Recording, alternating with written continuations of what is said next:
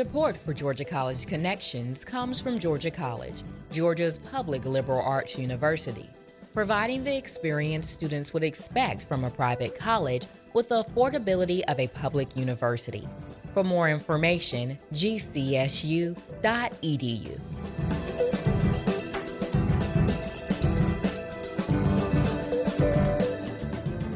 Thank you for tuning in to Georgia College Connections on WRGC 88.3 FM. Today, we're continuing our collaboration with the John H. Lounsbury College of Education to share their social justice dialogue series with our radio audience. In tonight's program, we're talking with Sonia Nieto, an educator, activist, and author who's dedicated her career to questions of diversity, equity, and social justice in education. She also is Professor Emerita of Language, Literacy, and Culture in the School of Education at the University of Massachusetts Amherst. She'll lead a conversation entitled Educating a Diverse Society Through the Lens of Social Justice, and that'll take place at 5 p.m. Thursday, April 6th in the A&S Auditorium on the campus of Georgia College in downtown Milledgeville. This event is free and open to the public, and all persons interested in education and social justice are encouraged to attend. Dr. Sonia Nieto, welcome to Georgia College Connections. Thank you very much. I'm very happy to be here. I want to thank you for previewing your conversation here with our radio audience. Just to start off, I'd like to keep with the theme of our dialogue series, and I thought I'd ask you if, in your own words, could you describe or give a definition to social justice? I'm so glad you asked that because over the years I've noticed that there's a proliferation of ideas and perceptions about what social justice in education is. Probably 20 years ago, very few people were talking about it. And now, and I travel around the country and internationally quite a bit, many of the universities and school systems that I go to claim that they base their educational practices and policies on social justice. So I think it is important to have some basic parameters. For me, it includes four basic components. First of all, social justice education challenges, confronts, and, and disrupts misconceptions and untruths and stereotypes that can lead to structural inequality and discrimination based on race, ethnicity, social class, gender, language, and other social and human differences. So that's the first. The second is that a social justice perspective means providing all students with the resources that they need to learn to their full potential. So this includes, of course, material resources such as books, curriculum, financial support, and so on. But equally vital and sometimes missing in the conversation are the emotional resources that students need, such as belief in their ability and worth, uh, caring for them, as individuals and learners, having high expectations and rigorous demands for them, and also giving them ne- the necessary social and cultural capital to negotiate the world. Uh, so that's the second component. The third is that it's not just about giving students resources, material and emotional, but it's also about drawing on the talents and strengths that students already bring to their education. And this is often a missing component of education in general. That is, that students are seen mostly as having deficits and that they have to be provided with something. But everybody has talents and strengths, and it's our uh, role as educators, I believe, to draw on those talents and strengths to have them as a basis for their education. Those resources include their languages, their cultures, and their experiences. And finally, a fourth essential component of social justice education is to create a learning environment that promotes the critical thinking of young people and that supports their agency for social change. Because creating these environments can provide students with what I call an apprenticeship in democracy, which I think is a vital part of preparing them for the future. So those are the four things that I think are absolutely essential in social justice education. Right. And you said that as you travel about our nation and internationally, there seems to be some concept of social justice as a some sort of a bedrock for all of the schools and other educational mm-hmm. institutions you go to. Now, um, yeah. but it seems to me that they may not be meeting that, or they may not have mm-hmm. a full and rich concept of what social justice means. How are they falling short? What are ways that they may be misperceiving this concept? I think that what often happens is that people sort of jump on a bandwagon of the latest fad or trend without really uh, thinking very deeply about what it means. And so social justice sounds like a very nice thing, like motherhood and apple pie. But if you really think about it deeply, it means rethinking school policies and practices, and not only school policies and practices, but societal policies and practices that really respect and honor differences and that respect and honor all people, and not only think of them as burdens or as deficits. So that's what I think the major problem is. And what is the danger if we have an incomplete concept of social justice or if it is something that we don't even pay lip service to? Mm-hmm. The danger is what we have currently in our schools and in our society, and that is the disempowerment, disenfranchisement, the marginalization, and the alienation of large sectors of our population based on their identities, based on their experiences, and so on. And so we are, as a society, missing out on the great talents and the strengths that so many of our young people have if we only see them in a very stereotypical way and only in a negative way. Well, we're about out of time for our segment now, so I'm going to take a short break. But if you're just joining us, you're listening to Georgia College Connections. And tonight, we're doing the third part of a collaboration we're having with the John H. Lounsbury College of Education to share their social justice dialogue series with our radio audience. Joining me by phone is Dr. Sonia Nieto. She will be sharing a conversation entitled Educating a Diverse Society Through the Lens of Social Justice, and that'll take place at 5 p.m. Thursday, April 6th in the A&S Auditorium on the campus of Georgia College in downtown Milledgeville. It's a free and open to the public event, so please consider this your invitation to join us again at 5 p.m. Thursday, April 6th. Right back with more Georgia College Connections.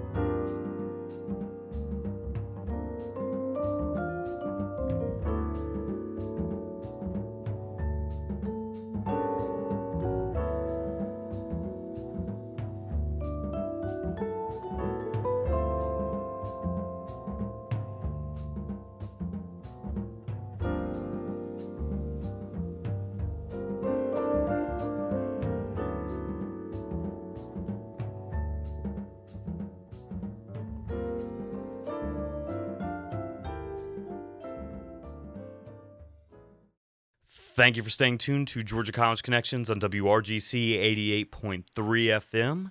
Again, today we're renewing our collaboration with the John H. Lounsbury College of Education to share their social justice dialogue series with our radio audience. By phone, I'm talking today with Dr. Sonia Nieto, She is Professor Emerita of Language, Literacy, and Culture in the College of Education at the University of Massachusetts Amherst. On Thursday, April 6th, she'll be leading a conversation entitled Educating a Diverse Society Through the Lens of Social Justice. Now, in our last segment, we were talking about the broader concepts of social justice. And I've, in my research, read that you've dedicated a, a large portion of your career to multiculturalism in education. And I wanted to just start off there and ask if you could talk about multiculturalism and its role in education. About 25 years ago, I wrote my first book on multicultural education. And so rather than multiculturalism, I really have focused on multicultural education. Multiculturalism is a bigger subject that really pervades every aspect of life. Of course, I'm interested in that as well, but I focused my work on multicultural education in schools, and particularly in public schools, but not only. So when I wrote that first book, which is called Affirming Diversity, the Sociopolitical Context of Multicultural Education, I felt it was important to define multicultural education because although it had begun just about 15 or 20 years before, specifically called multicultural education, although we've had many iterations of it before uh, with different terms, I felt it was important to define it because, like social justice, it's a term that has been bandied about, with many people say that they support it, and many others uh, defining it in a way that I think is erroneous, um, seeing it as, as dangerous, seeing it as divisive and as separatism, and so on. And so I felt that it is you know, multicultural education for me is part and parcel of what it means to be an American. And so this is how I defined it. I, I had seven characteristics that I said a lot more about in my book, of course. And that definition has not changed substantially in the past 25 years. Now, I'm not saying this is the only definition of multicultural education. I like to use it as a basis for starting a conversation about what it means to different people. So the first character, that I think is important in multicultural education is that it's anti racist and anti bias education. Because unless we start with that premise, we can view multicultural education in a very superficial way as just having diversity dinners or having, you know, celebrating Martin Luther King Day, having cultural fairs, and so on. And I'm not saying that those things are wrong or that we shouldn't do them, but I think that they are just one aspect and often a superficial aspect of multicultural education because many people think that if they do these things, that they have a multicultural education program in their schools. So I think it needs to look at anti-racist and anti-bias education because it is those things that create inequality in outcomes of student learning. And that's what I think we really need to think about. Not just about celebrating differences, but about affirming differences and seeing how those differences can actually get in the way, if people see them as negative, that they can get in the way of student learning. So that means looking really carefully at the curriculum and asking serious questions about who's left out in the curriculum, who is celebrated, and who makes those choices. Looking at pedagogy, how are students educated? Looking at parent outreach, all parents welcome into the school, and how do we make that clear? Looking at other policies and practices such as high stakes testing and and others.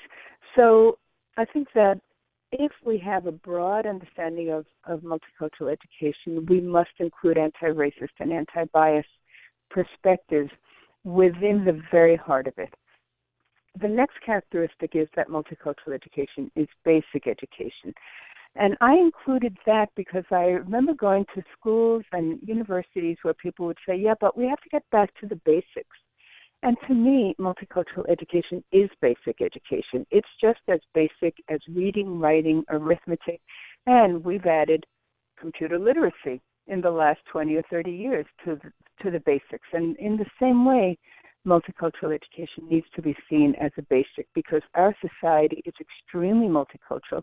That's not going to change. In fact, it's going to continue becoming more and more multicultural. And if we don't prepare our students to live in a multicultural society and obviously a multicultural world, we're doing them a great disservice.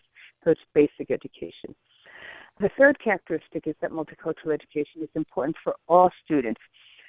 I think this is a significant characteristic of multicultural education because otherwise people have the belief that multicultural education is for black students or Latino students or just students of color, students who speak other languages or immigrant students. And I've often made the argument that it's important for all students and sometimes even most important for majority group students, that is, white, English speaking, middle class students, who, by the way, will be a minority soon. They will not be the majority. So it's important for all students so that they get to understand a broader vision of what U.S. history is about, what uh, the arts and sciences are about, what every aspect of learning and teaching is about. So it's important for all students. And the next characteristic is that multicultural education needs to be pervasive. It's not just about a teacher coming in to teach Spanish once a week to English speaking students. It's not just about, you know, having, as I said before, a diversity dinner. It is not just about a one night program for parents of immigrant students. It really has to be pervasive in all the policies and practices in a school, including the curriculum, the pedagogy, the outreach to families, and so on. Next is that multicultural education is education for social justice. I think I've spoken enough about social justice so that it's clear what I mean by that term. Again, it has to be pervasive within multicultural education that social justice needs to permeate all the policies and practices. So as you see, I, I really focus on the structures within schools and within society and not just on sort of surface changes to schools. Also, multicultural education is a process. And what I mean by that is that while it's important to change curriculum, for example, the process of educating students is just as important the fact that students believe that they are cared for, that they are affirmed within schools is just as important as including literature, for example, that's written by non majority authors. So the process is just as important as the product. And finally, that multicultural education is critical pedagogy. That is, that it really asks students to become critical thinkers, that it asks students to ask why and why not, and to see themselves as agents for social change within their classrooms, their schools, their cities and towns, and the nation. Because I think that education and democracy, as John Dewey believed, have to go hand in hand. Unless you educate the everyone within a society, you end up with the haves and the have-nots, and our society is becoming much more unequal in that way, where we have such an inequitable society right now, and part of it has to do with the way that we educate our students. But a lot of it, of course, most of it has to do with our policies and practices outside of schools. So we need to take that into consideration as well. So I want students to be critical thinkers and not just to take in everything that they're learning, but to really challenge and question what they're learning. So those are the seven characteristics of multicultural education that I think are are important. Well, it's happened again. We're out of time in this segment, so we're going to take another short break. But if you're just joining us, you're listening to Georgia College Connections on WRGC 88.3 FM. We're continuing our collaboration with the John H. Lounsbury College of Education to share their social justice dialogue series with our radio audience. Today, we're previewing a conversation that's going to take place at 5 p.m. Thursday, April 6th in the A&S Auditorium, and that conversation is entitled Educating a Diverse Society Through the Lens of Social Justice. We're talking today with the person who'll be leading that conversation, and she is Dr. Sonia Nieto. Stay tuned for more Georgia College Connections.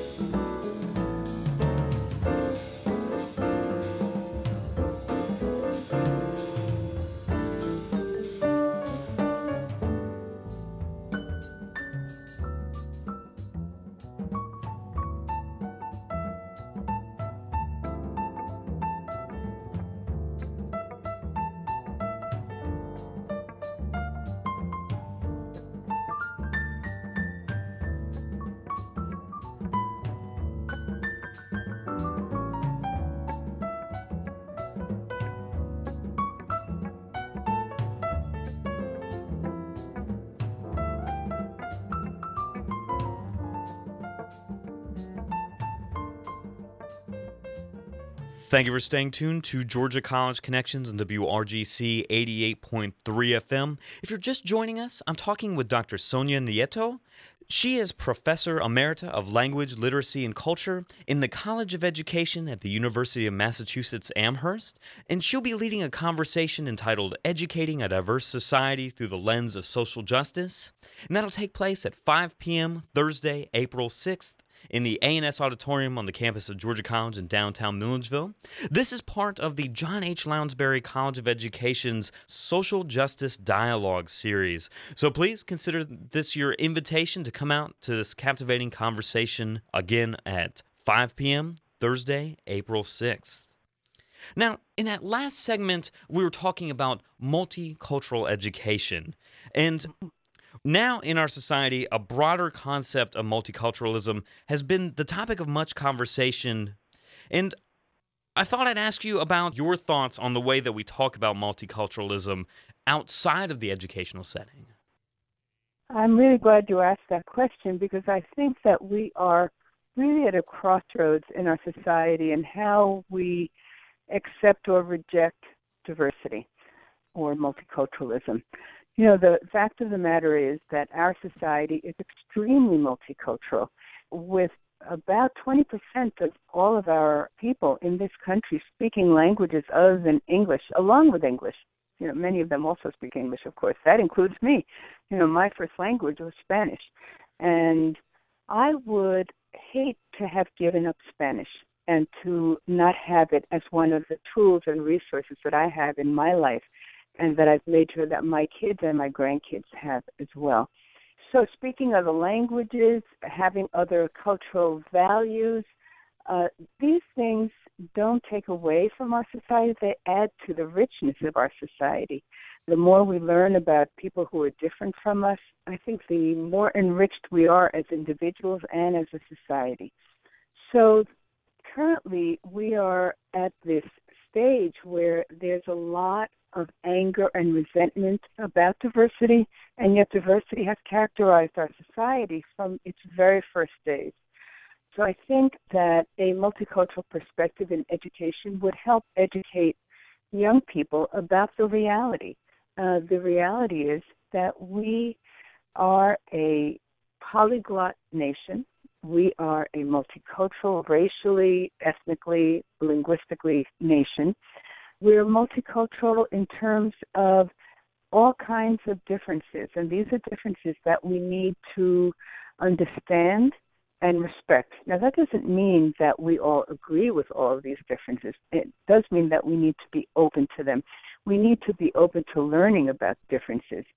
And I think that the schools have an important role to play in this. And what I've seen in the past year or so, especially since this presidential election and before the campaign is that there is so much anger and resentment about diversity.